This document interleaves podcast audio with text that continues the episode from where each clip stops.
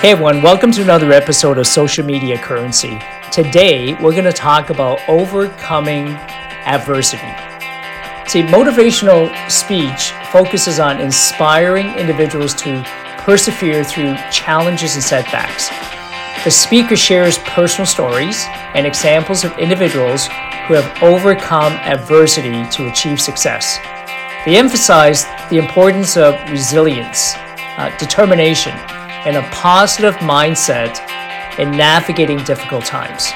The speech provides practical strategies and tools for overcoming obstacles, such as reframing setbacks as opportunities for growth and learning.